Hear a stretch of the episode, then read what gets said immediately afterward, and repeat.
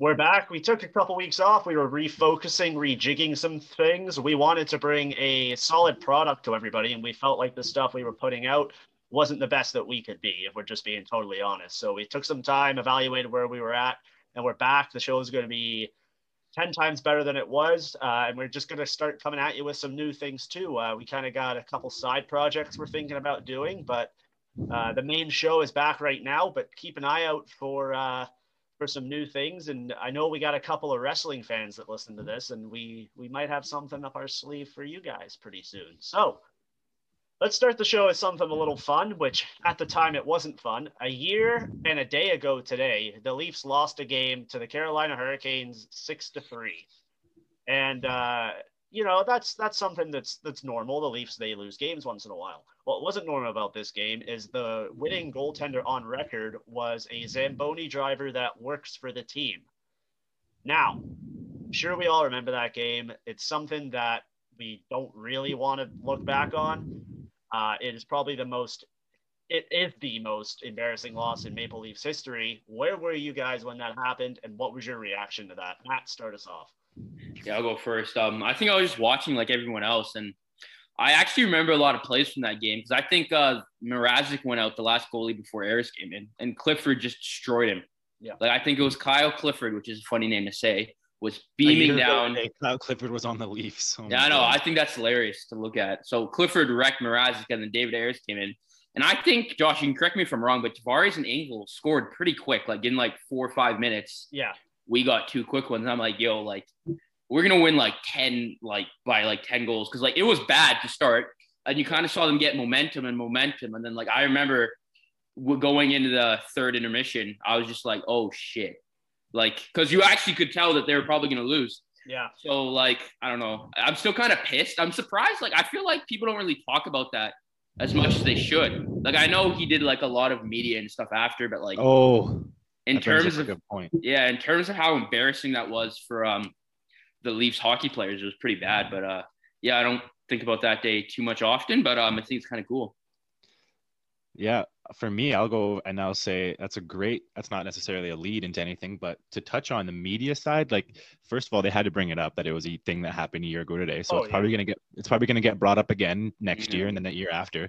But apparently there was like, not just one, maybe not even two, but more than two uh, television producing companies, movie producing companies that want to produce a movie yeah. or a document, a document, documentary on uh, the David Ayres story, and I'm not sure exactly what the story would include yeah. as much as the idea of the result where he got, but I know he's been through some hardships before, and I follow his wife, or I think on Twitter for some reason, because he doesn't have Twitter, so everything that goes out is through him, sorry, through her, but um in terms of where I was, yeah, I was on my couch. I was hoping that the Leafs would score something from like center ice because it was just pucks on net. You could see Matthews was spinning and shooting. It wasn't really his best game too. They could, you could tell the message was pucks on net, pucks on net. They kind of lost focus eventually after uh, they realized it wasn't just like an average house leaguer. So, I mean, he's not the greatest, but uh, he stopped some pucks.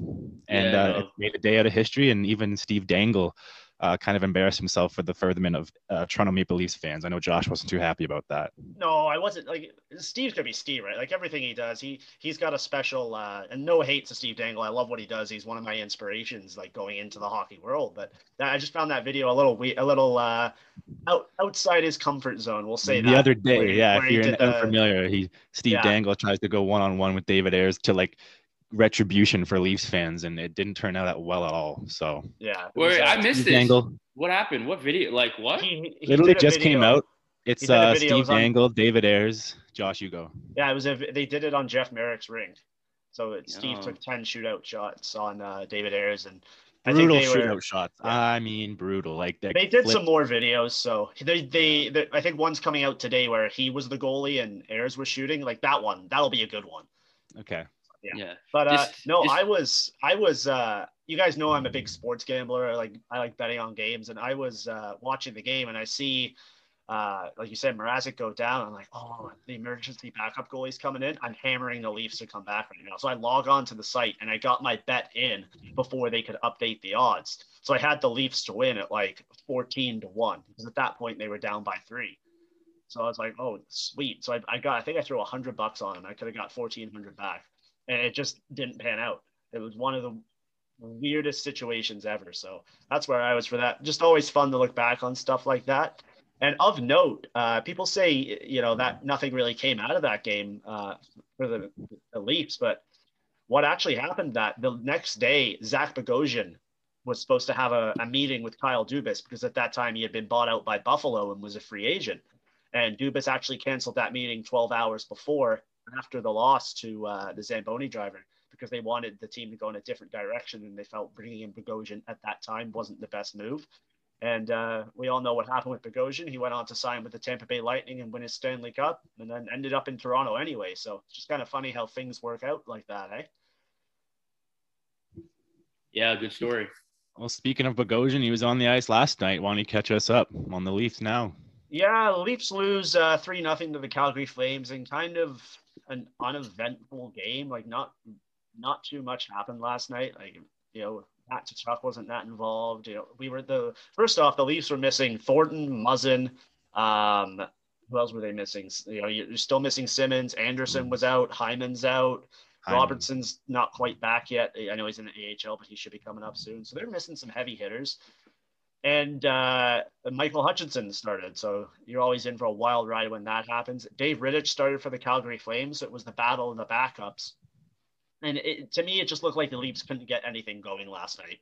Uh, the power play looked sloppy. They had a five on three where I think they generated one post off of a Matthews one-timer. And they just didn't seem to be clicking. And looking at the, I just read the practice quotes from Kristen Shilton. She was kind of saying, the message I got from the quotes was that the team, they definitely miss Thornton and Simmons when they're not on the bench, because they're always talking, trying to get the boys going. And it was Mitch Marner that said, yeah, someone's got to step up and just kind of take on that, that role, that leadership role. And my question to that is, I guess we can kind of transition into this is, well, you have a leader on the team. It's John Tavares. I'll go first. So yeah. why, why do you need someone else to step up when uh, Johnny Toronto's over there sitting with the C on his jersey? Yeah, um, I'll, I'll touch on Tavares, but I just think in general, like, I kind of feel like a narrative for the Leafs season is whenever, like, a key player's out, maybe not, like, a superstar, but, like, a Thornton or a Simmons or a Muzzin, because I saw Muzzin quotes this morning that's kind of bring energy. Like, I feel like our players use that as a scapegoat to not do what they're supposed to do. Like, I just feel like I always hear in the media, maybe it's media and it's not their quotes, but it's always like, they didn't have Thornton, they didn't have Simmons. I'm like, no offense, but when you look at the grand scheme of things, if you're missing those players and you're not a good team or you can't get it going, then, like, that's a problem. Because no offense to those guys, but, like, it's one year, seven hundred thousand. Simmons yeah. is one year, one point five million. So I agree with you, Josh. I think it's more the big dogs need to step up. Like, maybe you get some pushing and shoving. But I know we're probably going to talk about uh, Tavares and Nylander because um, they've taken most of the slander. But um. I don't know, man. I just think it's so stupid when people always point to, like, small guys like that that are out of the lineup and, like, we didn't have a leader. It's like, hey, like, you guys have been playing professional sports for a minute now. Like, I don't think you need Joe Thornton to, like, perk up your day. Like, maybe because no fans, but, like, I'm con- contradicting myself. But I just think, personally, it shouldn't matter who's in or out of the lineup. You need to step up and get the job done, or at least compete harder, I would say. Yeah, I see it from both sides, though, right? Because a guy can yeah. definitely bring a huge step to your lineup, for sure. Like, Uh, we definitely saw a step up in the Leafs game when Thornton returned from the rib injury, right? You just saw the guys, they were so happy for him and all that. But if you're missing, how old is he? forty-one? If you're yeah. missing a forty-one-year-old Joe Thornton, that shouldn't affect your, exactly. your, your physical game that much, right? Yeah. I mean, and that first line last night was loaded. It was Tavares moved to the wing, centered by Matthews, and winged by Marner. And it got split up, though, after the it, it second, did. Like, just right away. I, I remember looking at the second period in, like, middle of the game, and I'm like, okay, well, that's Marner, and that's, like, Nylander, and that's Mikheyev. I'm like, that's not the first line I saw. So I I kind of upset that that didn't get stuck out with, I guess, too. They just couldn't get anything going. I... You, you always get one weird game, right? And, like, I'm honestly, they lo- they lose three nothing to Calgary. Calgary is a decent team when they show up and play. Uh, they haven't been the same since the last time they played the Leafs, and Muzzin flicked that puck at, uh, at the Chuck. But um, I'm not too upset by last night's loss. You know, there were a lot of, I guess you could call them built-in excuses. You know, Hutch is your goalie. He let, that first one was a soft one. A couple kind of crappy missing calls. Yeah, the reffing wasn't the best, but we can't always expect that. Um, but you know, I'm not too concerned with that loss. You still got a five point buffer on the league and a seven point buffer on your division. So you're going to, you're not going to go on several seven get seven game winning streaks in the season. I think the most important thing you can take away from this is how they rebound tomorrow night against Calgary again. And it's look, Anderson wasn't at practice today and he's still day today. So you might be stuck with Hutch tomorrow again, but we'll see how that goes. Yeah. I think this kind of speaks to the big picture. Like, sorry, we've been off for a little while, so we haven't really talked about this, but like, do you guys feel like Nylander and Tavares haven't really been playing good, or do you kind of not notice them as much? Cause like, I know a lot of articles are written them about Nylander. That video went out of him just kind of hitting a guy with a stick check. Tavares, like, I don't want to say he's not in his prime anymore, but you can certainly tell he's going down. Like, that first year was probably his best year of his career. And then last year, injuries, and this year, he's kind of inconsistent play. So when I look at the big picture personally, I think Tavares and Nylander do need to split up. And I don't want to have a hot take this early on in the pod, but I think I have to.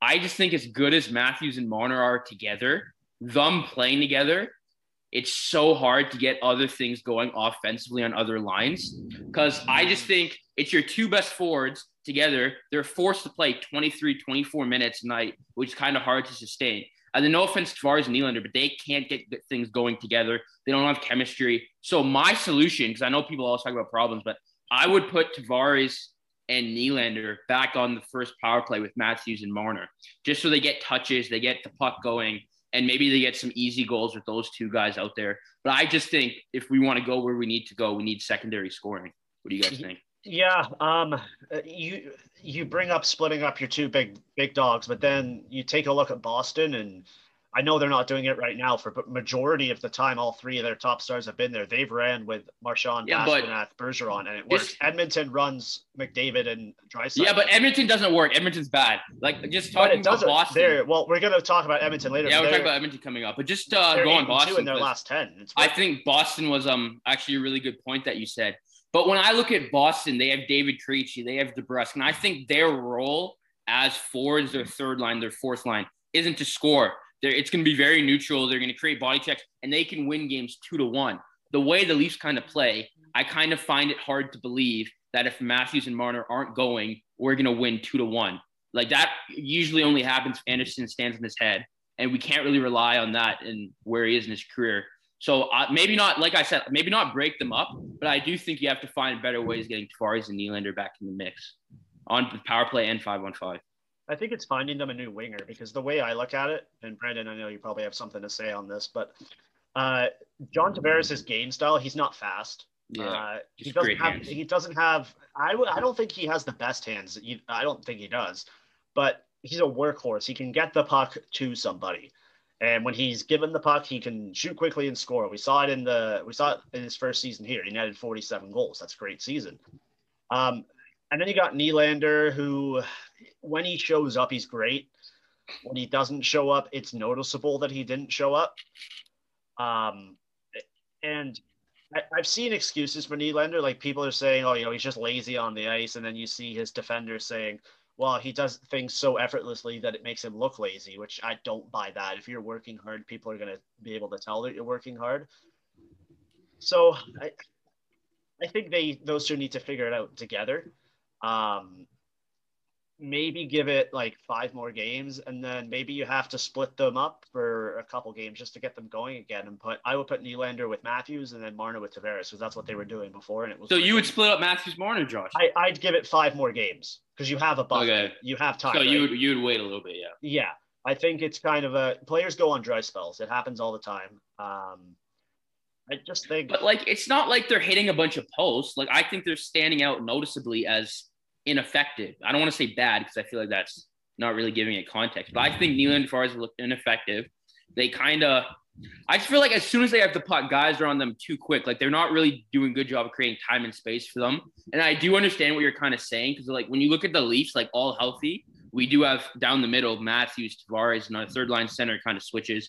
But on the right wing, we have Marner, Nylander, Simmons. So we're kind of stacked in the center and the right wing, but our left side's terrible. Like we have Thornton, Hyman, who switches to right side a lot lately. Yeah, Thornton, Hyman, and they try Vesey. We'll see what Galchenyuk can do. So I think, like, another hot take, I think this is pointing towards a big addition at the trade deadline. Like, we hear rumblings out in Nashville. Uh, Taylor Hall will be available, which would be hilarious. We ended up on the Leafs, but um, yeah, we don't have to get into that. But just kind of saying, yeah. um, Brandon, what do you think um they should do just to get Nylander Torres going?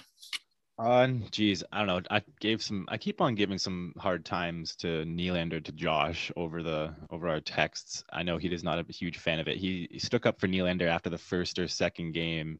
I remember that over Twitter. It was kind of funny because a lot of Leafs fans got on Nylander very quickly, and now they're getting back on him.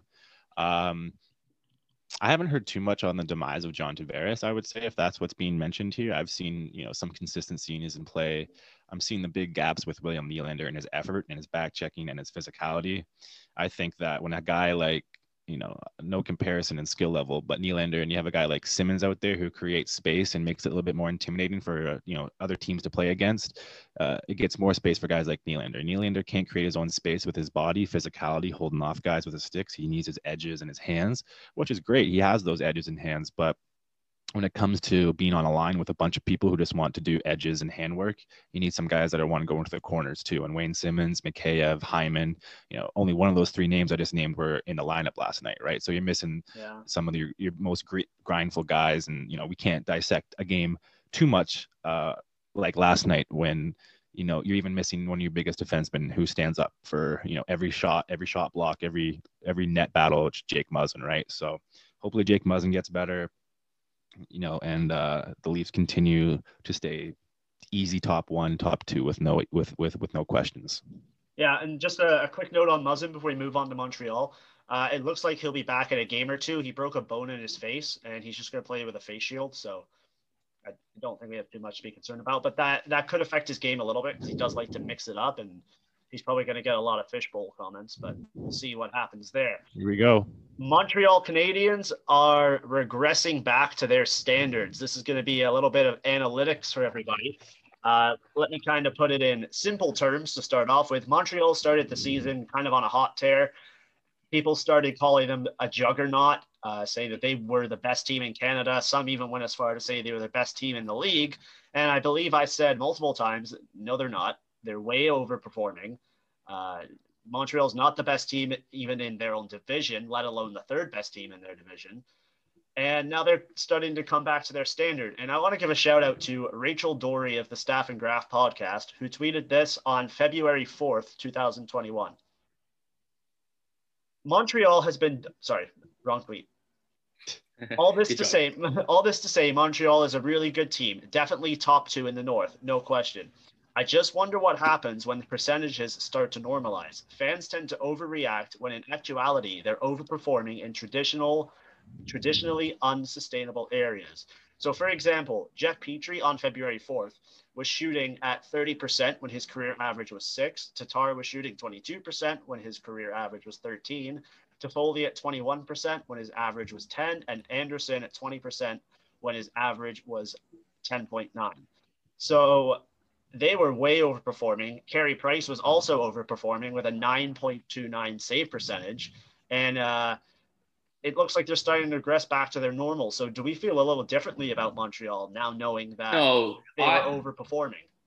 Well, I, I said at the beginning of this, if we have to roll back the tape, we will. But um, I, I kind of knew Montreal would do this. Like, there was no track record of the roster they had now having long-term success. Like, they haven't done it before with this kind of core group, I would say.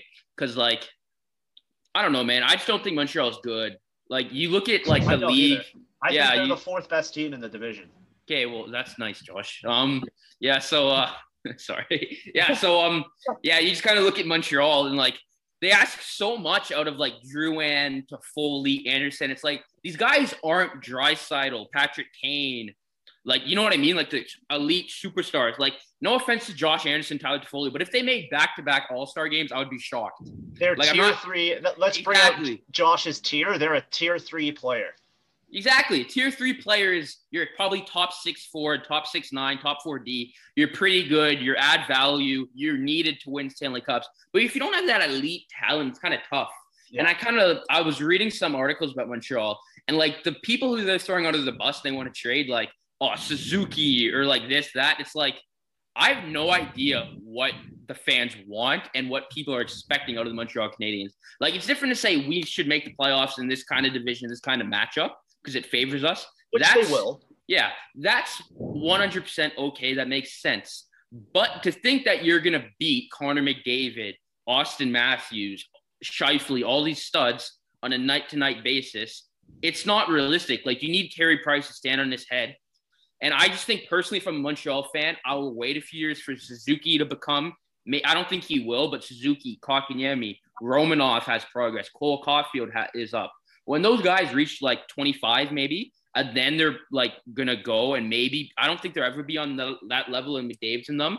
But you need stars. Like, you can't just have a really good signing into Foley or Josh Anderson and expect them to carry you where you need to go. So I just think this whole Montreal thing, you need to temper your expectations. You need to relax. And there's still a lot of season to come up. So I don't think fans or coaches should be um turning on each other. Like, I saw a lot of people point fingers at Claude Julien. Yes, that was what un- I wanted to bring up next. Yeah, yeah, yeah, for some unknown reason. So, uh, yeah, Josh, Brandon, you guys can take it away. But I just yeah, think this is a team a bit. that needs something. to relax. Um, I remember, Josh, I know, I know I didn't associate the tweet by name with Rachel Dory, but now I remember the tweet with the statistics and the graph. Uh, I remember you sent me that. So that was kind of, I mean, it's kind of a shot at the players. I'm not sure if they see that stuff, but it, it, it's kind of like, I don't like how that graph shows that players can't get better, or they can't have a decent run, or they can't have, you know what I mean? Like, if you have an average, you have an average for sure, but averages can get better, and you only, you know, increase your. Oh yeah, but not by not by twenty-five percent. Yeah, I think sure. that was just showing like sure. yeah yeah they're no, lucky. one hundred percent, but I want I know I don't want you know look at me, I'm not the N H L P A, but I don't want players to feel you know discouraged that uh, their averages mean more than their you know their current. I mean, Matthews just went on an eighteen-game streak. Do we think that he's going to get, you know, fifty-six goals, maybe yes. forty-five to fifty? We can. No, but I think he's game. getting fifty. Right, for sure. But um, that that point's kind of besides it. Uh, in terms of Claude Julien, I don't like his his his mannerisms, if that makes sense. He's very dull. He's uh. So he, you want him fired because you don't like his manners? no, no, no, no, no. Mannerisms, the way oh, he acts, his mannerisms. Um. Kind of the way he talks to the media. He's all about keeping things in house, which is whatever. Like, Montreal and Toronto are two huge markets. You don't want to let everything get out to the media, but you know, when you're boring as shit and your name's the Montreal Canadiens, and you know you're looking for some type of media coverage, Claude Julien is probably one of the worst faces to have. You know, talk for your team, and uh, he's just boring to look at. To me, I'm not I sure agree. about his coaching style. He's been around for a while. There's a lot of coaches that have been around for a while that might not deserve to be in the league, but um, you know, Claude Julien has that. I'm sure he has a French Canadian connection or something like no, that. No, he does. Yeah. Right. Yeah. So uh, the team that the community probably loves him for that. There's some teams that there's some players that or sorry, some fans that won't be happy seeing him let go, let go. But um, they have a weird G M. I mean, he's a weird, he's a weird man. He's been he dressing. He's, weird, eh? he's, he's yeah, been going so. through a little bit of a midlife crisis, Marc Bergevin, it looks like. So, uh, you know, who knows what, what, maybe they do some deals. I don't know what those deals would be, but uh, Uh, you know, hopefully there's oh, nothing with with the Maple Leafs. Um, uh, yeah, the, Brandon actually said a lot of good stuff. Just kind of branch off some of the trades that they were thinking, and I don't know if they want to throw these people under the bus, but I actually have a list right here. They Thomas Tatar, Paul Byron, and Philip Deneau, and just talk about Tatar and Deneau. Most of that is contract extension. They'll both be U F As, and like I heard, Deneau wants like six times six or something like absurd. Who? Yeah, exactly. Like. Like he's okay. been mentioned in the Selke a little bit, but like I yeah, think when you have, yeah, when you have Suzuki and Kotkaniemi coming up in center, it's not really smart to sign someone who might be your second, third line center or six times six. So they are looking apparently trade Philip Deneau. They put Paul Byron on the taxi squad, which fans are upset. But like I don't know, like who kind of really gives a fuck if Paul Byron's on your taxi squad? Yeah. So um. Yeah, it's kind of branch off of Brandon said their management, I think, needs to relax because, like, they kind of made the expectations this year so overblown, talking about, yeah, this might be our year, win the cup, blah, blah, blah, blah, blah, blah. I and got I a just, question. Yeah. Sorry, Matt. Go Who's ahead, the no, backup boy for the Le- for the Canadians? Who's Jake behind Allen. Price? Jake Allen. Yeah, so they brought Jake Allen in thinking it was going to give Price, oh, extra rest, so he's going to be even better. And I'm just like, yeah, may- maybe that will work, like, even if Carey Price is a little better, Carey Price is never the problem. So I don't understand why he gets so – no, Joe, I know it's a little inconsistent, but, like, think about what they have asked him to do for the last, what, eight years since, like, twenty ten? Would you say he's the best player on that team? It doesn't matter. He's the best player. When, when you're making ten million dollars a year. Josh, shut – I hate it when people say this. You make ten – but, like, they signed him to – you should be the best player on the ice. But, Josh, listen, they signed him to an eight-year deal making ten and a half when he was twenty-nine. Yeah. He's like thirty-three right now. It's okay. unrealistic to think in a division with Draisaitl, Scheifele, Matthews, and all these scores that that he's going to stand on his head every game. It's unrealistic. So when I watch Montreal and they score, I saw Josh Anderson in the overtime just standing there, and Tkachuk sniped it. Like okay, I yeah, think that was fantastic. That was hilarious. Yeah, so I think there's so many other things before I would even point at goaltending. Maybe it's a little inconsistent, and you want it to be an elite because you're paying guys ten and a half. But like, I don't know. I just think there's other factors that make it a good, successful team. I think, like I, pointing at the goalie is a weak excuse, in my opinion. I think people do that too much. We're talking about Montreal, and what's one thing we all agreed on? They're average. They just have a team of average players. Mediocre, correct? Yeah. Mediocre. So, well, maybe that's a little far, but like they're just at, like they're tier three players, right? So, but that's they, mediocre. They, They have some, I wouldn't say Josh Anderson's mediocre. He's above mediocre. But like, so you're you're trading, let's say you trade Dano. What are you getting back for him that makes you better? Oh, I know. Actually, because you know, I, I read I, I read this in the article. Like when they want to trade these players, they don't want to do picks or anything because they want to win now, blah, blah, yeah, and that type of stuff. But so they want are you, like, they want you, more young players to build on the Suzuki, Kotkaniemi, Romanov, Caulfield kind like, of core. So an example I saw it was they trade Dano to Edmonton for um who's the good young forward uh the right wing yeah Yamamoto yeah no yeah, yeah that, so that doesn't make them better though. I, it makes them different, and I just think Montreal wants to be different. So I, I don't know, like long term I would personally like temper expectations, sell off Tatar and Dano and build on my young core. But I have no idea why they want to win now so badly. Like, I just think this Canadian division has unrealistic expectations for each market, you know? Yeah, but I don't know. It's just, to me, it, it kind of reminds me of the Leafs a little bit because Montreal is a young team. They got some young players, and I think they just got to wait for them to kind of develop a little bit. And this seems like a good year to do it because you're still going to make the playoffs. You got some experience in the playoffs last year that you definitely weren't expecting. And I...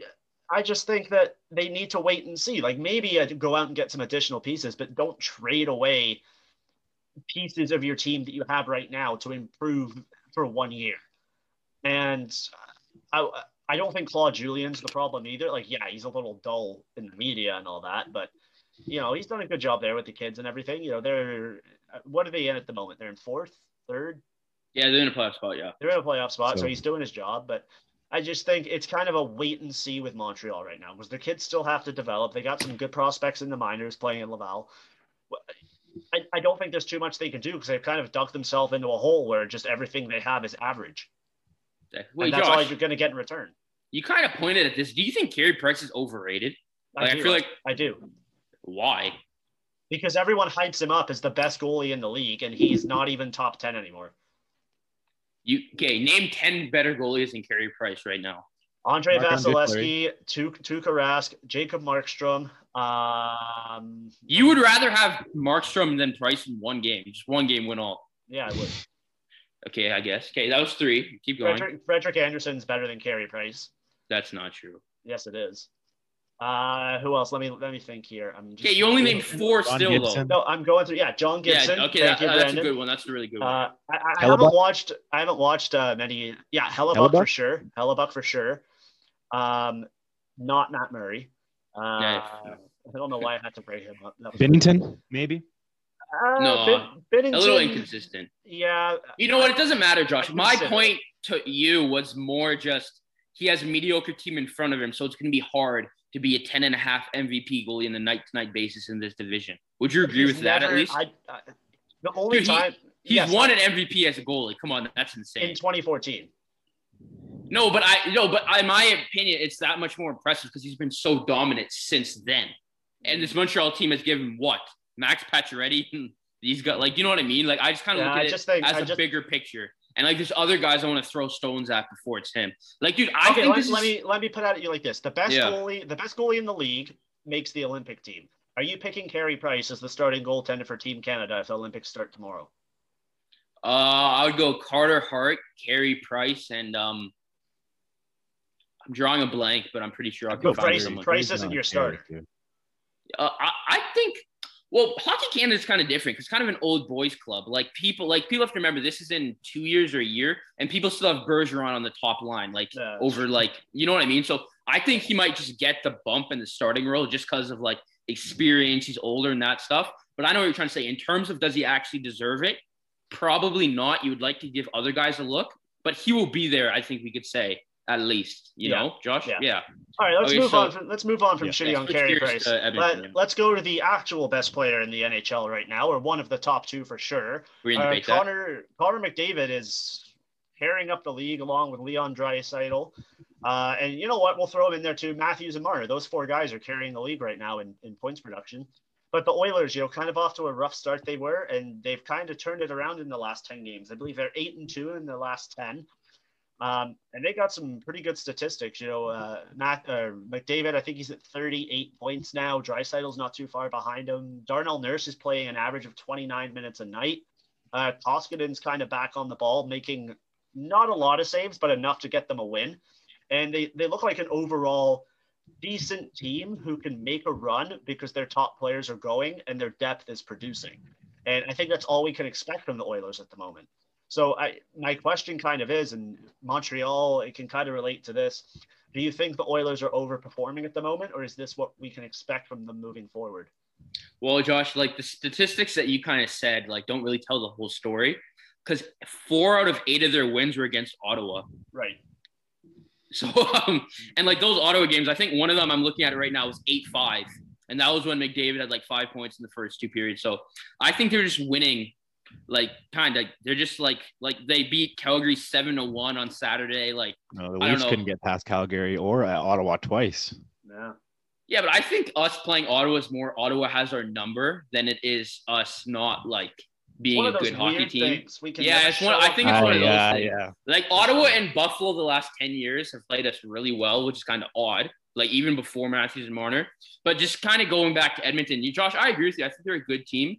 Uh, before the season, I think I had them finish second, actually. Mm-hmm. So um, they're doing exactly really? what I – yeah, I had Toronto one, um, Edmonton two, Winnipeg three, and Vancouver four, which I kind of regret. Oh, in the but, Canadian uh, division. Yeah, yeah no, in the Canadian the division. Yeah, sorry. Yeah, um, Right. Yeah, I just think McDavid and Draisaitl are so dominant. Like, they're definitely the best duo. I think they're first, and Matthews and Marner are probably second right now. Um, But, yeah, like you said, Koskinen stepping up. Uh, Darnell Nurse, that's crazy what he's been doing. He's just juggernaut back there. Um, Trains at the Burlington Pond shutout. Um, yeah, so, uh, yeah, I think Edmonton's pretty good. But, like, I, I don't know if they can sustain it because, like, I don't know. McDavid, like, he's just so good. Like, I know whenever you talk about the Oilers, it's kind of annoying that all we talk about is McDavid or Draisaitl, but they're really happened. this. Yeah, exactly. They're kind of. Yeah, I got a question line. for you guys related to yeah. this, if you guys are ready for it. But yeah, um, go. Obviously, you know, well before our time, Wayne Gretzky and Mario Lemieux were tearing up every Saturday night, hockey night in Canada, and every other night when they played. But uh, that got broadcasted across, you know, not just Canada, but the world. And now it's catching up to some people, especially those reporters who watched it back in the day. Uh, we got some comparisons. They say that Matthews and McDavid are a second coming of Lemieux and and and uh, Gretzky. Uh, some some some even compared it more more recently to uh, Ovechkin and Crosby. I like that one better. Thoughts? I yeah, I, I hate comparisons like that. I love because, it. No, because when I watch Matthews and McDavid, I go, that's not Sid. Sid and Crosby was a totally different rivalry because it was a different game. And they, they hated each other. They they actually, yeah, they actually they didn't, didn't like each other. They didn't like each other. I can't say they hated each other, but you yeah. saw a video. Sorry, you see pictures even on uh, the. you know, nationally globalized, globalized, whatever, the, the, the broadcast um, on Saturday night on C B C or whatever, they'll uh, they'll show the picture of Matthews and McDavid, best friends working out in the summer, right? And I just, um, I hate it's hard to create a rivalry right there. I hate comparisons. Like, you can't compare a rivalry to a rivalry because so much I has think changed. You're looking at it wrong, Josh. I don't think it's a rivalry to a rivalry. I think it's comparing dominance Skills. in an era yeah. to a dominance in another. Yeah, like yeah, when I, I can look, understand that, but I'm not done. Okay. When, sorry, Josh. Yeah, but when I look at it, I look at – sorry about that. I look at from, like, two thousand five to, like, twenty fifteen, it, like, President's Trophy. It was either Pittsburgh or Washington. Playoffs, Pittsburgh, Washington. Uh, Sid got three cups. Ovi got a cup. Uh, the Olympics, it was the Canada-Russia showdown, that World Juniors. So I just think every big game, the Winter Classic, it was always Crosby and Ovechkin. Yeah. So I look at it more in terms of like when I turn on the highlights after every game, I see one of these two players. And it's starting to get to the point where when we watch the highlights, it's just Matthews and McDavid. So I think it's fair to make maybe not in terms of legacy and winning cups and scoring titles or whatever you want to say, but I just think in terms of wow factor, in terms of clicks, in terms of social media, in terms of big games, you have the best player who's American playing in the biggest market in Canada, and you have the best Canadian player playing in the place where Wayne Gretzky played. Like, obviously, you're going to have these comparisons. Like, just okay. Natural. So uh, there's only one issue with this, okay? And maybe Your I can issue. buy uh, – maybe I can – no, no, I think you're going to – I think you're going to get this. How many times are they playing each other this year? ten? A lot, yeah. Maybe eight? I don't know. How many times do they play each other in a regular season? Two. How do you create a rivalry over two seasons? You can't do it. How many times did Sid and uh, Sid and Ovechkin play each other? Like six times a year and plus playoffs. Six, six to eight plus playoffs. So they were seeing each other up to fifteen times a season. And international. Well, and that's, international, I, I believe right? You keep so, going, but I see so where you're you, going. I, I don't think, like, yeah, you can compare them this season, but if you go into next season and they split the conferences again, they're seeing each other twice. You can't have a – But Josh, you're over. not listening. It's really you're... over in a matter of, like, half a year. It's this rivalry. Yeah. Josh, I don't think you understand, though. It's not a rivalry. It's just you are the two best players in the league by far. Right. It's, yeah, but the, only, that, league, but, the but, only league they're playing in is the Canadian Tire Division where where Timbits runs free. Yeah, like you're not – it it, it can't fully breathe because they're not – like Sid and – They're not um, dominating the rest of the league. Yeah, it, it just seems kind of isolated right I'm now. I'm not yelling at you, Matt, but I – No, I'm I understand. Just, I agree, but just to kind of not – just kind of like say something else. What if, say they do this, and then say one of them wins the M V P this year. Next year, they only play each other twice, but in terms of the league, it's M V P again, Matthews, McDavid. And then next year, they play in the Olympics. And then say six years from now, they play in the Stanley Cup Finals. It has the potential. It exactly. Does. Yeah. Like, yeah. like a good comparison, in my view, is LeBron and Kevin Durant. They never played for the longest time in the same division, but it just happened. Cleveland, Golden State. Like, they only played each other twice, like you said, Josh. But, like, the N H L gave them Christmas Day. They gave them the first game. Like, so I just think if I'm the N H L and I'm a smart marketing person, Edmonton, That's... Toronto are going to have a Winter Classic coming up. I would give them yeah, a Winter Classic. Very good. Very good. But, okay, think... but that's not – I don't think that would be player-based. That would be market-based because those are your two biggest Canadian markets. But that's the point. Like, that. Like think about it. Lemieux and Gretzky at the time, they were dominant. They're like Gretzky won a bunch of rings in the eighties and the beginning of nineties when Lemieux won those two. So there's constant back and forth in just – I just think if the best players are on the best teams and it's the same two guys, like it or not, I don't want to say rivalries, but there's going to be comparisons. You know what I mean? Well, I think it's kind of yeah. different. We don't have to spend too much time on yeah, this. Yeah, we, we can move on. I think this is a good uh, conversation. I know. I don't know, Josh, if you have anything to say, but I'll bring it. I'll go right into it with a good transition you made too, Matt. Uh, oh, no, you rum- beat me to it. You beat me there to was, it. There was some rumblings that – um. This Lake, this year's Lake Tahoe Outdoor Classic game was actually supposed to be played in uh, Lake Louise. Yeah. Uh, and they're still planning on having something related to Lake Louise out here in Canada, uh, where that match would probably be that match. That game would probably be uh, the late, the Leafs and the and the and the Oilers when you look at it. But I was thinking about it, and I remember when the the Oilers and the Jets played. Laine and McDavid played that one year, and it was just one line. You waited every five minutes to see McDavid and Laine play, and there was no depth. But when the Leafs play, I can imagine it. But if outdoor game in Canada was to come around, I'd hope that the Oilers would be more of a competitive depth team. I'm not saying that they only have a front run, like they're front loaded, right? But um, let's move along past what's not actually happening and move on to what happened. And uh, Josh, you want to break down the post- the postponement of the first game on Saturday? Yeah, so I was watching. Uh, I was watching the game, and I missed the first period, and I hadn't checked my phone in a while. I was attending to an injury, so I was. Uh, That's got to get a charger. Keep talking. Yeah, so I was. I was dealing with something. And I thought I'll put the game on uh, just while I deal with this, and I put it on, and they're like, "Oh yeah, we're at intermission. Oh, we're still in intermission." I'm like, "What the hell's going on? This intermission's been like twenty minutes." So I go and check, and the game had been postponed. And when I paid closer attention to the broadcast, the ice was actually melting. And it turns out the N H L didn't really think about what would happen if the sun was out, I guess. Uh, they were expecting cloud cover. And you know what? I I feel bad for the N H L because the event was so – it was a beautiful event. Like the backdrop, the way it was set up, just the look of the lake and the mountains. And it was a shame they had to postpone the game and delay it. Um, but, yeah, it, it, it's the way they built the ice. I'm kind of a, an ice technician nerd. Uh, the logos they used on the ice were painted on instead of put on with mesh, and the paint they used attract heat. So the ice over the logos was actually softer than the rest of the ice because the heat was being drawn in by the sun because there was no cloud cover over the sun. So that's why that was happening. And uh, after the first intermi- after the first period, the N H L decided that it wasn't safe to play on, and they pushed the game to nine p.m. local, midnight our time, and that's where I went, no, I won't be watching this one. I got work in the morning. So I watched a little bit of the one the next day, which was just as good. Uh, Pasternak had a hat trick. He likes to show up in big games like that. And uh, I thought the overall look of the event was good.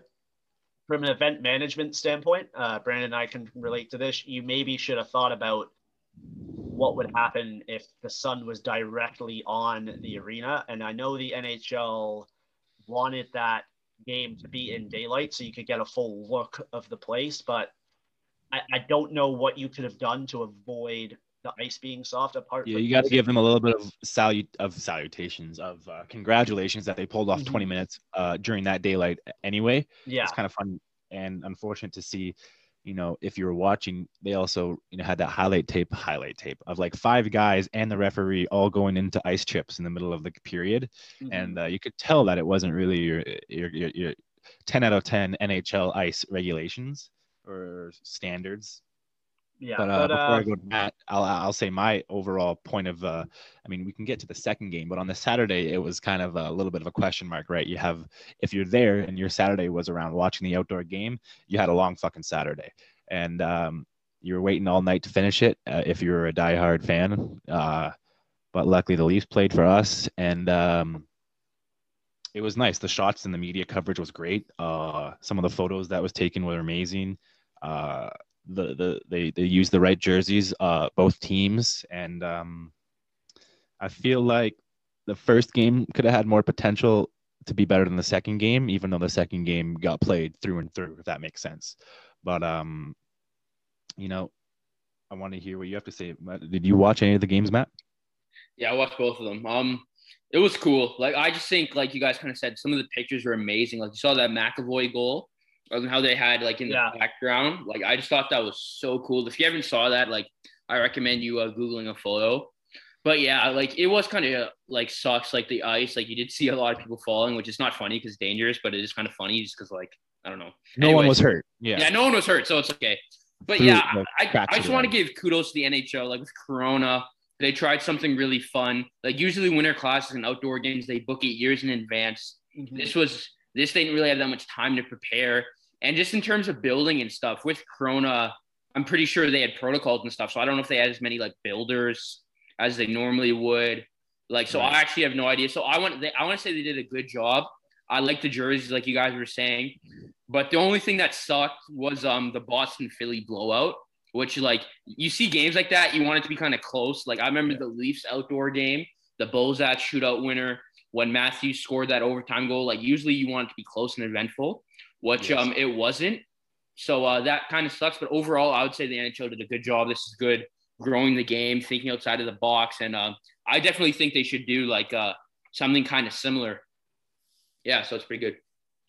Yeah, yeah. and like uh, I think what made it as well, they said it was a fanless event, but you had those people pulling up on the boats and on their paddle yeah. boards. And mm-hmm. that, that was kind of cool. It made for a cool uh, – A, a nice overall picture of kind of when the N H L said they're in a, a little bit of a dark spot with this year. It just was something different to look at, and it's something they can definitely explore into the future. Um, and I think we can pull out of this. My favorite thing that came out of this, to be honest, was the memes coming out of it about Gary Bettman versus the Sun. So that was a uh, my favorite one was breaking news. Gary Bettman rivalry. discovers that's Sun the is new hot. Rivalry. That's the new Gretzky yeah, that's, versus you. That's the no. That's the Sid Ovechkin of this year. Yeah. Gary Bettman versus the Sun. Uh, yeah, yeah. On to some less fun news. Wait, what I gotta you... say something quick. Yeah. Just the one person I want to give shit to is Alex Pietrangelo, because I don't know if you saw, but McKinnon was coming in on him, and like I'm not joking. I this think guy... maybe maybe not physically, but mentally, this guy gave up. Like I've never. Oh, seen did you? Okay. Like no, no. Did you? He was like, "Oh no!" It's like, bro, what? Did you did you hear he was mic'd up? Did you hear what he said? Yeah, he was like, oh boy. Like he was like, like, oh boy. First of all, like it just blew by him. He had a chance though, Josh. Don't you think? Like, yeah, yeah. he could have stepped up a little more. He didn't even bend his knees. And he's like, I just thought that was so funny. Yeah. But like I saw the yeah. replay and I thought it I thought someone I saw it on Twitter. I thought someone added the oh boy. I was like, oh, that's funny. And I saw it on T S N. I'm like, wait, what? He actually said that? So, yeah, yeah, that was an interesting little click. I like that, you know, something like a soundbite like that gets out, and uh, it, it's not just for hockey fans; it's for athletes everywhere. You know, there, you've always had a defender, whether it's in basketball or a player you match up against in football, where you kind of know their skills, and you're not always happy to go against it. And McKinnon's one of the fastest players in the league, and if you saw that video, he just used Pietrangelo as a screen, shot right through him. It was a beautiful goal. There's but um, we can move right along. We've talked a lot of hockey. What were you going to say, Josh? Uh, we're going to talk some more hockey. Uh, Matt, give us a really quick rundown of what happened in Arizona. Oh, oh, okay. Um, it's be kind of tough to do it quickly, but uh, yeah. So basically, Arizona, they've kind of very mismanaged. They've kind of been mismanaged for a long time. They had a new ownership group who we all had high expectations for. They were saying all the right stuff, and um, I think I want to do believe he is of Mexican descent. So they have a lot of um, Mexican people down in Arizona. So he did a lot of outreach programs and trying to build a buzz. But it came out that they're mean to their sponsors, and he basically treats the Arizona Coyotes like um like a business. So he's really cheap. Like I heard he was trying to get the napkins price low, which is weird. And like you fly to every N H L game, and like he didn't want to pay the pilot people or the people who did. Like he's just very late, and he just kind of comes across as cheap and makes a lot of things harder that doesn't really need to be harder. He was kind of mean to some employees. There are some accusations that I don't really want to get into because it's allegedly you have had alleged workplace behavior that's been inappropriate, whether that's verbal um and some other stuff you don't have to talk to. But basically, shout out to Katie Katie Strang, was it, Josh? Or, yep, I'm sorry, Katie Strang yeah. from The Athletic. Did go she, read the article. Yeah, for sure. Yeah, she worked on this article for like four or five months. Um, yeah, this actually started because um sorry, but she this started July first, which wasn't actually on July first, but basically every player gets the signing bonus on one day.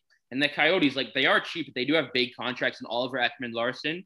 I think uh, Nick Schmaltz and um, a few uh, – Jacob Chikrin and a few other guys signed extension. Their signing bonus was late that day, so that started the investigation. So she's been doing it, and she got a lot of employees. And the only thing that I was really upset about was um, Armstrong. I don't know if it's Doug or Bill. There's so many Armstrongs, I feel like. But their G M was actually kind of – did a phone call, and he was kind of rude to her, just saying, oh, how did you get this information? And just saying all these rude stuff. So I just think ever the Mitchell Miller situation, there's just so much bad things in Arizona. Like, we don't have to give them that much uh, time, but I just think it's truly awful. And I think the fans of the Coyotes deserve better. Yeah. And um, it, it, it's a good article. I suggest you to read it, and it'll kind of, we'll kind of talk about it a little bit more in our debate section. Uh, Panarin is kind of going through something scary, and um, Sorry, be careful guys. now. Yeah, hang on. So, sorry, guys. We just got a comment on something here. Uh, Brandon and I are just checking our phones because Tiger Woods has been hospitalized after a car crash. He's in emergency surgery right now, so we'll just keep you updated as we find out. So if you keep see me poking my head down, yeah, that's what we're doing. We're having Tiger Woods in our prayers right now for sure, if regardless of association with yeah. the guy or not. He's one of the greatest athletes of all time. And if during this show, unfortunately, there is some, some crazy news that's been broken, and yeah. Tiger Woods has, in fact, uh, had some injuries on his leg. That's that's had it's crazy. I don't want to talk about it too much, but uh, if we know anything else about Tiger Woods, you know, it's uh, he wanted to play in the Masters, and so this is kind of a it's a scary morning. It happened at seven thirty something this morning, so a rough day. Hopefully for you know, hopefully not too rough of a day for golf fans if we can find out some positive news about Tiger Woods later. But yeah, um, so we'll we'll keep you updated as we can. But let's move on to our Artemi Panarin. Yeah, uh, and because... I was gonna say, everyone watch their mouth now. Yeah, so um, I don't need to watch my mouth. I'm not Russian. So uh, he has there's a there's a huge political battle going on in Russia right now between Putin and some competition. Navalny. Now, yes. Now, as we know in Russia, um, Putin doesn't like to give up his power because allegedly he, ne- he never has. Dude, all speaking in allegedlys. I hope Putin listens to this podcast. Josh, we might have to go to Russia one day. What if we have to cover like the World Juniors or something? You better I'll, watch your mouth. I'll, I'll do it on Zoom. So, uh, but but then, so he, uh, Panarin has spoken out in support of Putin's opposition. Navalny. Uh, Navalny, and thank you, Matt. And this was, this was like a couple months ago now, right? Yeah, correct. And he's, you know, he's kept speaking up about it. And so have a couple other N H L players. And then an article breaks yesterday that Panarin in two thousand eleven beat up an eighteen-year-old girl in a hotel. And everybody was instantly honest, saying, okay, yeah, here's the connection to the Russian government. Here's what happened. They reached out to the hotel, who said, no, nothing like this has happened. Um, Panarin has taken a leave of absence from the Rangers team, not because he has admitted that he's done it. Um, he is standing by the fact that this is all fabricated and an attack from the Russian government, but because he's scared for his family. And he's he's still in the States, but he's taking care of his family from, uh, I believe he's still in New York. So it's just kind of a scary situation that when you take it outside of sports, it's like, holy shit, like this is how much, you know, these players get involved in stuff like this. And I, I don't really quite know what to say about it, because it's a it's a crazy story that you I would never expect anything like this to come out of the N H L. I really want to touch on it personally. Here we are today, right? Like it's it's just a a, a bizarre situation. And I hope it gets resolved. Um, Because he's a great hockey like, player, and that's where yeah. and that's his job right now, and he should be playing hockey, and he should be worried about the New York Rangers, and uh, it, yeah, I don't know what else to say. It seems like the sole reason for this, there's been some deep dives, it's like the sole reason for this happening is so that they can keep him off the Olympic Russian, the Russian Olympic team, which won't even be called Team Russia at the Olympics. Right. So, so we'll see where this goes. Um, It looks like he, him and his family are going to be okay. They're all in the States, I believe, now. So let's uh, let's hope everything works works out there, and we find out the actual story of what happened. We can see him back on the ice sometime soon. Yeah, for sure. But uh, all right, now, N B A. Are we going to move on to a little bit of a different sport here, or what do we got going? Yeah, we'll uh, talk about the N B A, and then we're ended with Matt's debates, and then we're uh, good to go, boys. So, uh, Josh, you want to touch on the N B A? Yeah, just quickly, uh, the Raptors, they're kind of on a hot streak right now. What are they on, a four-game win streak at the moment? They've won – they're now at five hundred. Um, they're just a one game above five hundred, actually. One today. game above five hundred now. They're heating up, and I heard a fun conversation on T S N ten fifty Overdrive at four to seven thirty with Hayes, O'Dog, and Noodles. Well, fuck there for them. Not that they need it. Uh, are the Raptors – Sorry, let me read that. Should the Raptors be scared of anybody in the East in a play in a seven-game playoff series? Because I've I'm under the impression that most people are like, no, we shouldn't be scared. We can compete with anybody here. What do you think?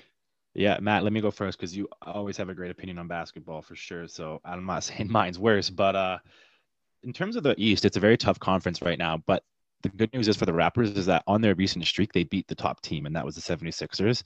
Um, The Brooklyn Nets are kind of injury plagued right now, but they're still doing their thing. And they're eleven and two, I saw, against teams above five hundred. They're doing really good against the competitive, you know, side of the league.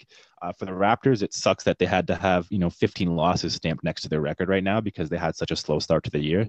But, uh, you know, to my, I mean, I said that they were going to roll, roll on a pretty bad wagon this year, and they've, and they've really turned it around.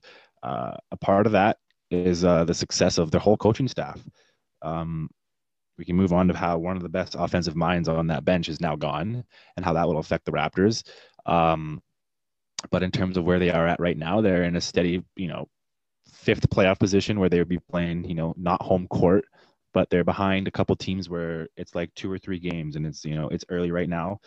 Uh, hopefully they, they seem to be finding their stride, and uh, they've been making some rumblings, hopefully in the news for a trade deadline, you know, maneuver, if you will. So hopefully we can get some help. Uh, that Drummond news died down a long time ago. Uh, hopefully something's happening because we don't have really have a competitive center. Uh, and I don't know if you noticed this, but the Raptors are fourteen and oh without Kyle Lowry or something like that. So there's a real now. sixteen and oh. There's a real odd stat going around about how Kyle Lowry sold his house in Toronto. There's a bunch of things going around on what we could get for Kyle Lowry. So uh, with that being said, Matt, where are you taking us? Yeah, so Kyle Lowry is a free agent after this year, so you're, like I would expect him to leave just because of where it's going. But yeah, Brandon, you're right. We definitely need a big man. And I know we're from Toronto, and we have to talk about Toronto, but like no offense to the Raptors, but when you look at this conference, like maybe they're beat uh, Indianapolis because right now it's four against five, and we could yeah, probably was, beat them. Indiana. Just, Indiana. Oh, sorry. Yeah, sorry. I was, I was, just, about to, I was yeah. just about to ask you that. Could they take on Indiana? Yeah, we can take them on, but that's not the point. I just think you have – Ben Simmons, Giannis, and Brooklyn just beat the Lakers with LeBron playing. So I, I just think, like, no matter how what the Raptors do, they get a big man. Like, we might make it out of the first round, but, like, Raptors fans should not have a lot of hope. No, that's okay. a good way of putting it. I mean, if you're a Raptors Yeah, I know. Fan, I know that's, like, really, like, you're listening to Matt, but, yeah. kind of let down right now. But, yeah, sorry uh, about that. the hope, I say, is found in this recent streak and the fact that they've galvanized themselves from second in the second last in the league to uh, affordable, comfortable playoff position. Um, uh, there's a lot of news in the N B A. We could go on forever uh, on external Raptors news, but uh, one thing that just leads outside of the Raptors is. Hang on um, one second. Are the Cavaliers? I just saw. Are the Cavs oh and ten in their last ten? That wouldn't surprise me. Yeah, I'm not sure. I just saw that on the N B A website. Like, wow. Okay, so yeah, they are. You guys, Minnesota Timberwolves have fired their most recent head coach. I forget. Uh, Chris Finch is the name of the Raptors individual who's coming in now from the assistant position in Toronto, taking like, over the head role in Minnesota. More like Chris and, um, fired inch. Sorry? More like Chris Stop. fired inch. He's fired. Chris Finch was. Who was fired? Who was fired? You said Chris Finch was fired. No, no, no. I, he I, was I, hired. I, oh, yeah. My bad. No, no, no. I, I, I was looking for the name of the uh, of the of the coach. Minnesota guy who got fired, but we don't know. Okay, so, anyways, just to Chris Finch is the name of the Raptors coach who's coming yeah. over. Chris Finch has not been fired; he's actually been hired to coach the, the Minnesota Timberwolves. I don't know the name of the individual who was fired from the Minnesota Timberwolves. It doesn't matter. That's where I went wrong, and uh, it's not important to us. Yes, that's correct. But uh, what is important is to notice the effect of what could happen, because I heard that coming in, this was one of the most effective offensive minds on the Raptors bench, and he was actually uh, implementing, implementing, implementing. a bunch of the uh, zones, offensive strategies, tactics, X's and O's. So um, I'm not really too interested on anything outside of the Raptors organization and basketball right now. What do you got? Uh, I, I think it's time for match debates. I just want to say go. the the Raptors, I think they knew what they were doing. Um, they played Minnesota twice before this guy was fired. Uh, hired, and um, yeah, it seemed like it was a move that was going to happen, and interesting to note that this move came hours after, or maybe the morning after, the Timberwolves lost to the New York Knicks, and so apparently that is a is a is a cutoff point for teams. But the New York Knicks are actually within a, a seven to they're within a playoff hunt right now. They're in that spot where they would be in that wild card tournament or whatever. But uh, that is something that broke. Is that that was the last straw that they lost the Knicks. But uh, they have a crazy roster, right? They got the first overall. I mean. A first overall pick just ruined one of our Raptors the other night in one of the biggest posters of the year. But um, they have Karl Anthony Towns and D'Angelo Russell, so we'll see what kind of happens with uh, if you follow that coach, Chris Finch from the Raptors. But Brandon, I got a, not- a quick question for you before we move on. I, I'm not I'm too big of an N B A guy. I know enough to have a conversation. I think are are the Knicks the Red Wings of the N B A? That's a great question. No. So. The Currently, Sidney, are like I would the Sabres. Say that the oh, okay. since since the what did you say? I said they're like the Sabres because like when you look at the Knicks, Josh, this hasn't been like three or four. That's years, a very good. Like that's, a good out. that's a good. They've been bad for the last like twenty. Like okay. It's like major. So like I'm trying to give you a good comparison. Like maybe no, Sabres is a good one. But maybe Edmonton with no McDavid ever, and instead of picking first overall, they picked seventh overall for the last like thirty years, and okay. a bad owner. So like I don't. I've never seen anything like the Knicks. I just like, always hear I always hear bad, bad talk stuff. about the Knicks. That's yeah, so the, Knicks the Knicks are a funny story. When you say Detroit, you know, Detroit is still in the bottom of the league. So over the last centuries of whatever, the New York Knicks have been one of the laughing stocks, organizational and skill wise. Uh, except I can't knock when Carmelo Anthony came and all that skill. Yeah, that yeah. was a great run. However, that didn't get them a ring or a title. But you know, the last couple few years have been uh, a lot of people banging on their picks like R J. Um, some people didn't even know who Kristaps Porzingis was back when they drafted him, and now yeah, that was so uh, the New York Knicks is a franchise where uh, a lot of their problems have actually stemmed from players not wanting to join the the management, and uh, they had a guy named Dolan or something like that, and I don't know James if he's still Dolan. there. He's still there. And, he's the yeah, owner, and, and he's not. A, yeah, he's not a very positive What's face. I guess last name. Right. Yeah, Josh. I'll, oh, uh, I'll talk about the Knicks for like two seconds because it's actually hilarious. So, like Brandon said, they had Porzingis, who is their literally only good player, right? But, like, in the N B A, you can only give out a certain number, like, max contracts back then. Like, they changed it now. So, they thought they were going to get Kyrie Irving, uh, Kevin Durant, and DeAndre Jordan. They thought they were going to get all three of them, right? This is when uh, they were deciding to choose between Brooklyn Porzingis and, well, so. and um, yeah. So, they traded Porzingis to open up all the slots And instead of getting those three, they went to their biggest rival. So just imagine, like, you think you're going to get McDavid, so you trade Marner for the cap space, as McDavid joins Montreal. Like, that's literally what happened. Like, it's so embarrassing. So, yeah, yeah. we can go on to Matt's debates because, like, let's do it. The Knicks are kind of embarrassing. So we haven't done this in a while. We have lots of debate questions. We've actually, I think we touched on all three of them briefly yeah. during the podcast. Let's let's try let's try and keep them short. We're running long here. Not really, but anyways, okay, yeah. So we're we're coming we're coming to the fan with something that they can put on a car ride to Walmart eh? If the Walmart's three towns away. Go to the closer Walmart. Yeah. Okay. Anyways, yeah. So I have three questions. The first one, we talked about the Arizona Coyotes. Shout out Katie again. Go uh, look at the article in The Athletic. They have not been good. So the question literally is, should the Coyotes leave Arizona? I'll start this because uh, I don't know where Brandon went, but Sorry, there he is. Oh. Keep oh. going. Okay, uh, I'll start this. Uh, should the Coyotes leave Arizona? Uh, I'm going to go with yes, I think they should, while also acquiring new ownership on the way out. Uh, so this is kind of a two-headed monster here. Uh, the Coyotes, let's start with the ownership. It, it's been a mess since, what, twenty fifteen now? Um, they don't get fans in the building. Nobody knows where the building is. They don't even play in Arizona. They play like forty-five minutes from downtown Arizona. And they've, they've been struggling for a while now. They can't seem to get people into the building and interested in the team. It's It, it's not a hockey city, so if you're able to bring it to a new city, like let's say, I'm not going to name a city, but just ones like Quebec or maybe Hartford, maybe um, like Houston, even Hamilton, you'll get an interested fan base, and uh, you'll get people who want to be in the building. But on the way out, you need to get rid of the main problem, which is the ownership. So you're going to need to sell the team to somebody who wants to move it, and I think right. that's something the N H L needs to look at. Um, It's not going to happen this year. It's not going to happen while the pandemic's still around because there's no money for that stuff. But I think it will happen eventually. If I was to put a year on it, I think you're looking at by like twenty twenty-six that the Arizona Coyotes might become the Hamilton, Arizona Bulldogs or something. I don't know. What's the question, Matt? Should the Arizona, should the Coyotes leave Arizona? Right.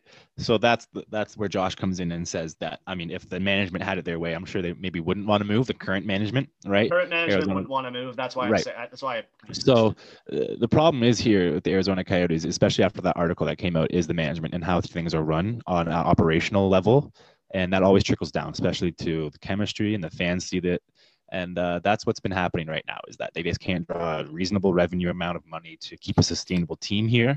Um, they have some f- decent players that would draw, you know, attention from a market like maybe up here in Canada, where Canadians care a lot about hockey. Um, in terms of Houston, uh, I mean, my que- I guess the question is, should they relocate? I do believe that they should relocate for the betterment of the N H L and moving forward for uh, branding. I think there's a lot of people that are really upset that teams got discontinued, like the um, Quebec Nordiques and um, Hartford, Har- Har- Hartford, or whatever. The California Whalers, Golden Seals. And and, and and even California could could could potentially take in another hockey team. Toronto but um, could add three more teams, maybe. Five. Right. That's so dying I think that, my Golden Seals. Going off of what I said once. I'm sorry, that was funny. I didn't see that. Canadians generally, I don't know if they have more of a passion for hockey, but if you can compare any city that would be allowed to host a team, N H L team, compared to Arizona, I think yeah, that I, almost, I think a team down to like. Uh, uh, sorry, a city down to like Stratford, Ontario would be more compa- would be more passionate about people would Arizona. Drive for it. No, dude, yeah. you know what the problem is though? Like, I'm not I saying know... that it's going to be located in Stratford. Yeah, I'm just I know, saying I know, Canadian I know, I know. culture I'm, of hockey will just, get too far. I just think we need to we want to grow the game, correct? So why the fuck would putting another team in Canada do that? People in Canada already like it. I think you need to go to big places, big American cities where we don't have teams yet, like Houston. Because I think I, I actually wrote down Houston's the fifth largest city in terms of population. And it's in Texas where they only have one team.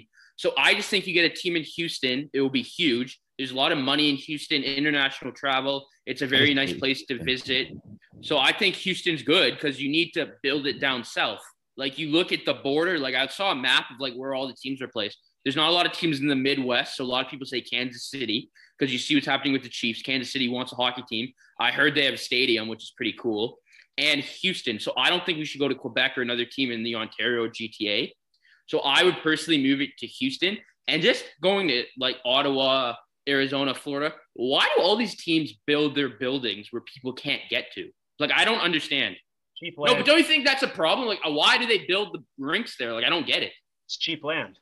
Yeah. Teams but like a lot of money. If you're going to invest in a hockey team and build a building, you're going to want to use it for the next, like, what, forever? Like one hundred years. So, no, like, why no, would it... No, no, those, building, those buildings have, what, like a twenty-five-year lifespan? No, but I'm saying the goal when you're building an arena like that, a hockey rink, you could use it for concerts, like whatever you want, yeah. is for it to become like the next Madison Square Garden or the next Staples Center. Or you look at what we had with the Scotiabank Arena and stuff. So, like, I don't understand why these teams invest so poorly in their plan. Because if you if it's not a good market to begin with, like Arizona is, you putting the building in a bad location is so bad. And I actually read an article about Vegas and Seattle that it took them a little longer to get teams there because they wanted the buildings in prime locations. So I just think a lot of that's buildings. And when we look at the G T A, this is kind of always a fun debate to get into, but people say get one in Hamilton, get one in there. It's like, I, I don't like, there'd be so much of a second fiddle to the Leafs. Like, I don't see the I, point. I, I so Josh, can you explain? Like, I don't really, maybe I, I don't just get it. Like, you could take it away. I think Hamilton's far enough away from Toronto where they wouldn't be the second fiddle. Um, yeah, they would though. I, I like, don't. Th- I don't think they would. And even if they were the second fiddle, they would be a huge second fiddle, right? Like that, people would go. Like you're, if you build out in Hamilton, you're getting people driving in from London. You're going to get people who drive in from Milton. You're going to get. But people dude, who drive the problem from is that's not enough. Like you look at yes, all the is. cities. No, it is. You look at all the cities that are big Canadian teams. It's Toronto, Montreal. It's places that are known internationally where people Hamilton go visit. Has a, Hamilton has a bigger population than Winnipeg. No, but Winnipeg is different because it's in a province by itself. Do you know what I'm trying to say? Hamilton's so, like, if in you, a province. No, but Hamilton's in the same province as Toronto, which is what I'm saying. So is Ottawa. No yeah. one visits Hamilton, but Ottawa's the capital, no. so you have a lot of government okay, no, functions no, no, no, and stuff. Uh, people do, like they host. The no one cats. visits Hamilton, Josh. Don't lie. They do. They do. No, they don't. You yeah, saw... for the Ticats and stuff. Okay, Not but as that much is... as they would visit Toronto, but no one fucking visits Winnipeg. Yeah, it's true. If Winnipeg no, can I'm house saying, a team, Hamilton can definitely house a team. Like you have people saying, visit Hamilton over Ottawa on a that's not true. moment's notice just due to the location. It's close to Toronto. It's close to the border in Buffalo. It's close yeah. to like a bunch of these metropolis cities like Windsor, even Brantford, Brampton. Sure, that's near Toronto, but there's a lot of people looking for Niagara Falls, Saint Catharines, Grimsby. They could associate with a team in Hamilton one hundred percent. You're also Dude, looking at no, like, you can't. It's an it, N H L team though. It's different than just it, having an O H L not. team. It's it not. is. Josh, the, the fans you're talking like, billions and you're talking millions. It's different. What do you mean billions? Like the, the you have a billion dollar billion dollar competitor, an international brand like the Toronto Maple Leafs. You can't just build a sideshow one hundred miles away or whatever it'd be. Like, you know what I'm trying to say? And it would, it would take time for the Hamilton team to get to get. No, but there. I'm just saying, why would you relocate that time when you already have things that are sure thing, like because, Houston, like Arizona? Like, there's I, not enough. I, I would argue that Hamilton or another place in Canada is a better lock for success than those places are. But that's so biased. Like, you really think people are going to want to be free agents and sign in Hamilton over Houston? Oh, my fuck. Yeah, because you can I live in Toronto. Dude, but you wouldn't live in Toronto. Yeah, you would. No, you wouldn't. Okay, yeah. next next debate question. Okay, next debate question, because Josh is wrong. No, I wouldn't. Next debate one. question. So, wait, what'd you say? No, don't worry about it. Okay, next yeah, question. That's what I thought. Okay, anyway, so the Buffalo Sabres have been struggling since two thousand and probably fifteen. They should or, relocate to Hamilton. Yeah, yeah, you're very funny. But anyways, so Jack Eichel has been frustrated again, which is kind of funny. So they're sitting at the bottom of the division. They're five, eight, and two. And a lot of people are saying Jack Eichel might look for a trade in the offseason. Elliot Friedman wrote about it. I saw it in the New York oh, yeah. Times and the two teams that are being discussed, the New York Rangers and Los Angeles Kings. So the question is, will Jack Eichel get traded? And is it best for Buffalo? Take let the question go, wherever you want. What do you think about Jack Eichel? I would say, Let me what? go. Let me go. I would say, based off of what you provided there, Matt, L A would be a great option because they need someone who can carry uh, a franchise. A, a mature, I can't say the torch from a young nature, but he's a young, mature individual. He'll be twenty-four, twenty-five or whatever when he starts getting into his prime outside of Buffalo.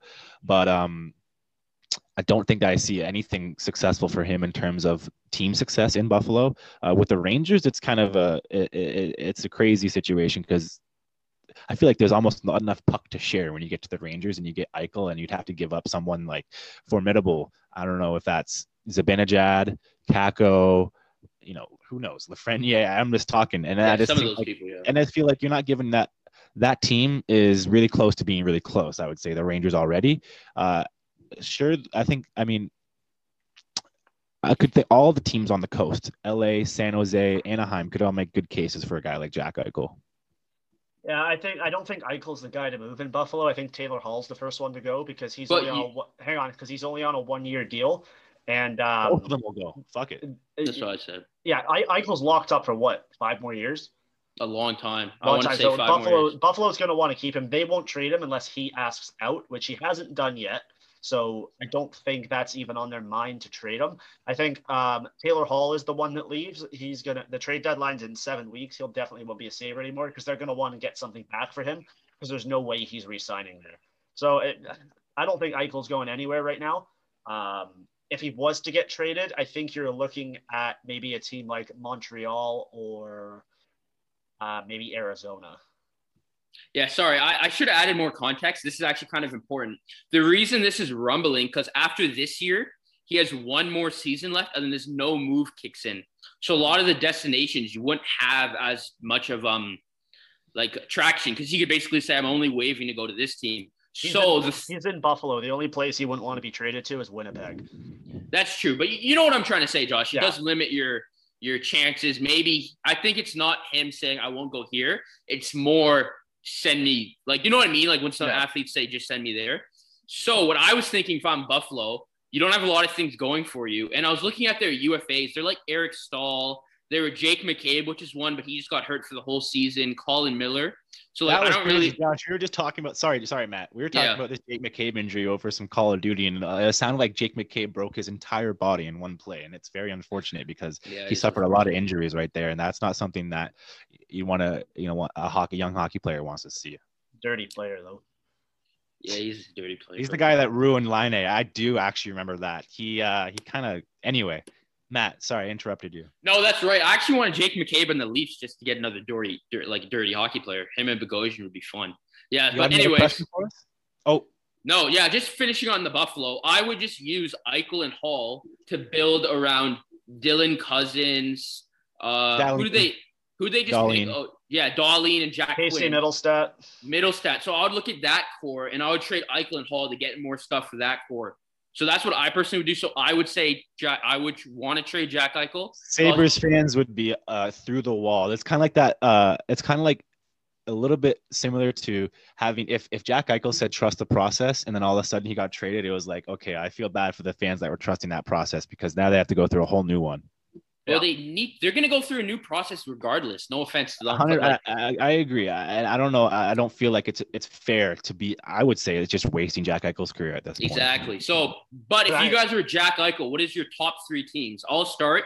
I would say maybe like, uh, I'll go Tampa, Vegas, L A, and maybe New York. So those are my three. Tampa and Vegas are every destination. That's, that's why I'm saying. I just think it's such a nice place to live. So Josh, if you had to name a couple teams, what teams would you say? Am I taking the cap? Am I taking the cap into consideration or no? Just no. Yeah, you you're Jack Eichel. You're like, Jack you couldn't go Eichel. in and fit in Toronto. Let's say no, but I'm just saying you're Jack Eichel. You're no move kicked in. They ask you for your three team list, your top three teams. You're thinking about you're going. Winning, you're going for money. Whatever. You're going for money and a better team than Buffalo. All right. Well, I would want to go. I'd want to go to Toronto. I'd want to go to Vegas, and I'd want to go to. Um, yeah, probably L A. Brandon, your thoughts? I, I, so I like the three Carol, the three Carolina, the th- Carolina could be a good option. Wow. But I like the three, I like the three California options so far. Uh, however, if you think about it, uh, him, a, a player him, like and, him and Trevor Zegras would be would sick together, both coming out of the U S flash program in Montreal. I could see that happening in Montreal, but that's to, that's to something that Mark no, Bergevin. Uh, it's like something maybe. that you have to see through. Montreal has the aspects, and by the time aspects, the prospects, aspects. and by the time uh, this this could be ready to happen by the end of the start of end of this season, start of next season, over the summer, uh, those players will have a season under their belt with some probably good statistics in this Canadian division, like Suzuki. Uh, you have a guy who's not even being played. Have you guys remember Ryan Paling? That guy had a lot of promise. Yeah, he, he got a hat trick yeah. in his first game, and he and, and I saw that live. Uh, they have uh, they have pieces. You're right. Romanoff, Caulfield. Yeah, exactly. Romanoff as well. Uh, and, and they'll have some ready, some veteran players to move as well that are really a little bit too expensive. But that's just me. I think that he could land up in Montreal. He could very well end up uh, on San Jose or L A as well. Anaheim would be great. Happy to see Trevor Zegras not bored playing hockey anymore. So he's up with the with the N H L team for now. Yep. And the last question. Sorry, we got a little bit of breaking news. Uh, Elliot Friedman is reporting that Toronto has inquired about Taylor Hall. Woo! Okay, so uh, that this is a tease, a and we're talking about that next show. So just to recap on, when I think Taylor all, Hall is a Leaf. Sorry, go ahead. Yeah, exactly. I, I think we all agree. I think we all agree for the Jack Eichel, Taylor Halls. You ship him out, you're Buffalo. You try to get as much young prospects. Is that ten million a year. First round picks. What? Isn't isn't Hall nine or ten million this year? Hall eight. Makes eight million, but the thought is Buffalo's going to retain half. So you yeah. get Taylor Hall for just four million. And if See you're the later. Leafs, let's go. Let's if, go. If let's you're go the Leafs, for a deep Taylor Hall the, run. If you're the Leafs, you send a contract back like Kerfoot. But anyways, the last question, and this isn't really a question, it's more of a topic situation, is Sidney Crosby got his one thousandth game, and I think McDavid got his five hundredth game or five hundredth point or no, something. Okay, so, so it's kind of all everything. Yeah, so, so what, anyways. What happened some, was Crosby played his one thousandth game, and McDavid yeah. hit his five hundredth point on oh, the same yeah, yeah. game that Crosby, Crosby hit his took. five hundredth point. Yeah, yeah, so you have a lot of people comparing legacies, all that stuff. Sure. I think, And then Cassie Campbell tweeted, who I actually like her. She does really good stuff for Sportsnet. Tweeted, Auston Matthews is a better complete player than Connor McDavid. And I think you guys kind of, you didn't talk about it, but you alluded to Matthews has a shot that McDavid doesn't. So we kind of talked about this already. Yeah, that, remember is, we went on that. That was months yeah, ago. We fucking yeah, McDavid, McDavid doesn't shoot. No, but, but the question uh, is, is Matthews better than McDavid? Is McDavid going to have a better career than Crosby? Right. So start with just this. all of that, um, Brandon, you go first. What do you think of all that? In terms of points and overall legacy, I think that there's no one who's impacted the creativeness, creativeness, cre- the creativeness of the game of hockey. And you see moves and you see changes of speed that McDavid does right now that impacts the way that little kids and professionals even train. And so I think that that's a huge impact enough. In terms of overall game, uh, both magnificent skilled players. McDavid is more of a pass first guy. He's been learning to do the shoot first. I can give him that credit. But Matthews has been a scorer first and a pass second, and the passes are very, very uh, dece- deceptive. They're good passes. He always makes them look like you're shooting. Uh, but in terms of this overall play, I remember like two years ago, even as a rookie year, this guy's been getting Selke nominations, uh, maybe not even nominations, but just conversations, talk, talk, and talk.